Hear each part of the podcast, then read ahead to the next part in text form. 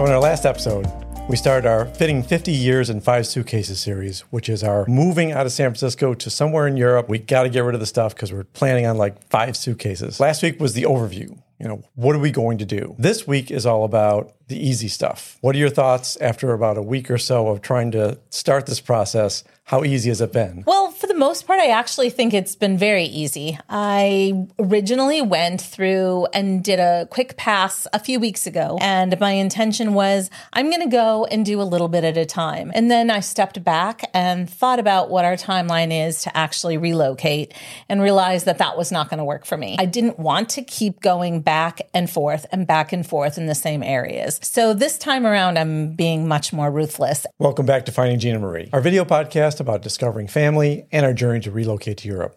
This is episode 17. If you've missed any other episodes, go to findingginamarie.com where you can find information about them and contact information for us. If you're new here, hi, I'm Judy. And I'm Kevin. One of the things that I found interesting was that in my mind, I'm thinking, okay, 50 years and five suitcases. I don't think that I have a lot of shoes. We've been pruning them. And certainly when we moved to San Francisco, I had much less occasion to wear heels. So I'd gotten rid of the majority of those. I am not a clothes horse by any means at this point in my life. But at the same time, I do like some of my shoes. The flat shoes that I wear from Rothy's are great shoes. They're expensive shoes. They're very expensive shoes. But at the same time, they're not really comfortable on cobblestones. Right. So they probably won't be so practical for Europe. That's one of the things that I think I'm going to keep around until we're closer to getting ready to depart. Yeah, there's a lot of stages of what we're trying to do here. Stuff like memorabilia.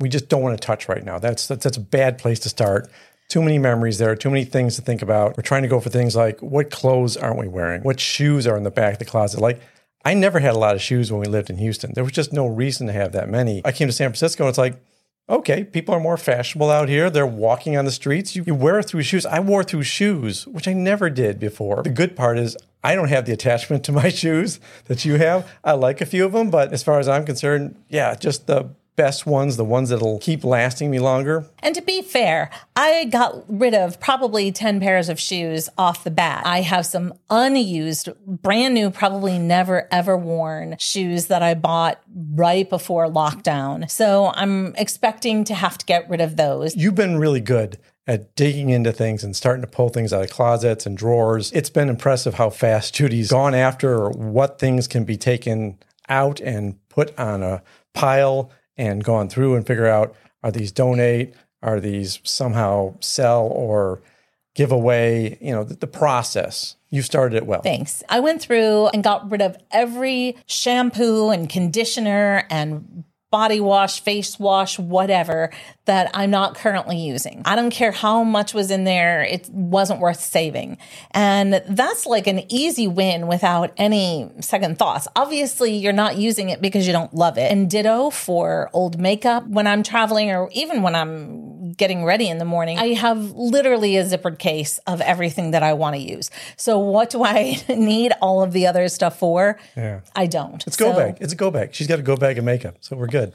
Yeah, I don't have much of that stuff, so I don't have to deal with any of that. I've got my body wash and shampoo. That's it. And I probably can't take those because they're big bottle. No, I guess I could. Wait a minute. We aren't taking shampoo and conditioner with us. Okay, we're not taking all those. but we're getting it out of the house now so that well, we not don't. mine. I still got to wash. We're not getting rid of the stuff that we use. Yeah. Because the reality is, life's too short to use the stuff that you don't like. For me, this is a really fun thing to do. I know that when we get to the harder stuff, it's going to feel a little bit different. Yes. But I'm excited to just have some more breathing space. And the way it is right now, we don't have a lot of clutter in our home. Hopefully, this series will help people to feel a little bit more empowered. There's something to be said for having less inventory. We have pretty neat and tidy closets. We don't have too much that's cluttered about, but they're still full. I mean, this is a small apartment. We've taken up every available space. Judy's good at finding containers and boxes for things. So they're pretty well organized, but there are a lot of what's in that box situation that we have to go through still. We have many, many, many um, winter clothes? Do I need to have 12 or 15 different jackets? Now, you know, maybe you keep two or three. So the things that I love the most are the things that I'm holding on to. So, what are the things that you've already cleared out that you consider the easy stuff? I'm looking at a pile of exercise wear.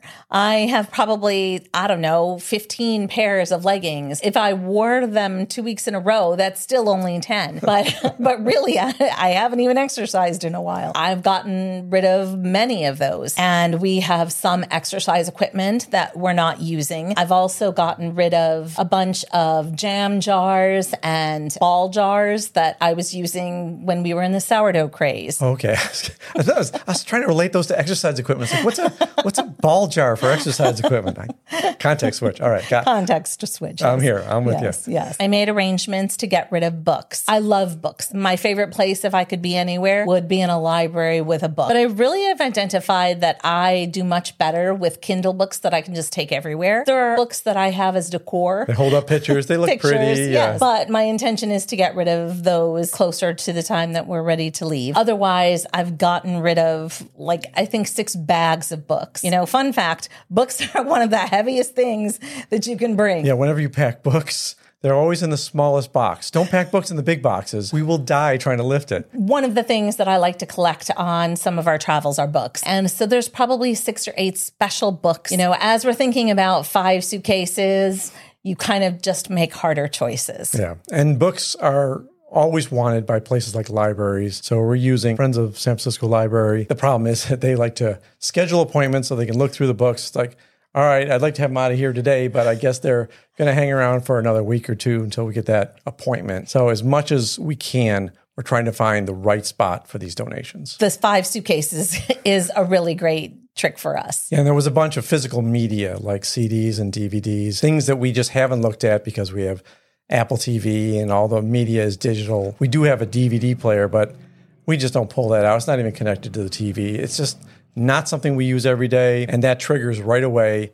If we're not looking at this stuff, if I had to find it down in the bottom of a drawer or behind a bunch of books, it's obviously not good to keep. So we also got rid of five or six vases plus a couple of pots for plants that I've bought and never put a plant in. They will bless somebody else's home. I use an app called OfferUp, which is good in a city like San Francisco. You put up something, you describe it, you put pictures on it, and then you set a price. Like we had a whole bunch of tennis rackets from many, many years ago that we haven't used. And I just said, whoever wants these, they're free. And quite a few of the little knickknacks and de- decorations, those are free too. And you immediately can get rid of those. People jump on that kind of stuff. It gets harder and harder to sell some of the bigger things. So we're starting off with the quick and easy stuff that we can get out there and not worry about making money on them. But like you said, hopefully somebody gets some enjoyment out of this, some pleasure out of it, and it's not going in a landfill somewhere. And I know even just having gone through the first pass of my closet, I went ahead and got rid of things that either don't fit or I don't like wearing them for whatever reason. The color was wrong or whatever. And then all of the accompanying hangers and just even being in our closet right now yeah. feels a lot nicer than it did previously. We still have clothes under our bed to get rid of. Oh, yeah. I have a big armoire for jewelry case that we're also getting rid of. I have uh, clothes that I haven't touched yet. I have a whole bunch of clothes that are pushed in the back of the closet that I know I can get rid of because I have not worn them because I don't feel like reaching back there to try to get to them. So they're easy picking, but we're also trying to document all this so we can show you what we're going through and the things we're bumping up against. So we're not just taking everything out and getting rid of it immediately. We're being careful about did we document this? Did we take some video of it and try to entertain you with our struggles. We're trying to get things out of our apartment as quickly as we can so that we don't kind of feel like we're um, bombarded by our stuff. I've got a couple of curling irons. We know moving overseas, we're going to have issues with electrical voltage. outlets. Yeah. yeah. All our electronics that are computers and Apple devices or similar, they all can take both voltages. But none of the curling irons or I don't even think your hair dryer. Well, but I need it for right now. Sure. So keeping it. Yeah, but all this stuff has to go eventually because they just don't match European voltage. And that's why this is the easy episode because it's the stuff we're not using every day yep. that we really won't miss. In fact, an ice cream maker, spare grinder, and a frother. Really, they're just taking up space. So bye bye. Bye bye. we also are getting rid of a bunch of our linens for our dining room table, which we don't know what kind of table we're going to have, but chances are they're not going to fit. I am also taking some of my kitchenwares, light things. we'll see. So that will be a suitcase. that will be at the end of the line. If it fits in the suitcases, it'll come. Well, so for the amount of cooking that I do, there are certain utensils that I will we'll see. We'll stay see. tuned. yeah, stay tuned. That that could end up not happening. Bookmark this for later. We double team it. So it's more fun for me to identify the things that we want to get out of our apartment. But it's easier for me to do that when he's the one who goes ahead and buys, sells, or donates. Or Yeah. he does no buying. No, no buy. I was gonna say, what am I buying? No. No, I take photographs. I try to stage things. If we can constantly be handing stuff out, it saves us from piling everything into a car that we have to rent and then taking it to a donation spot.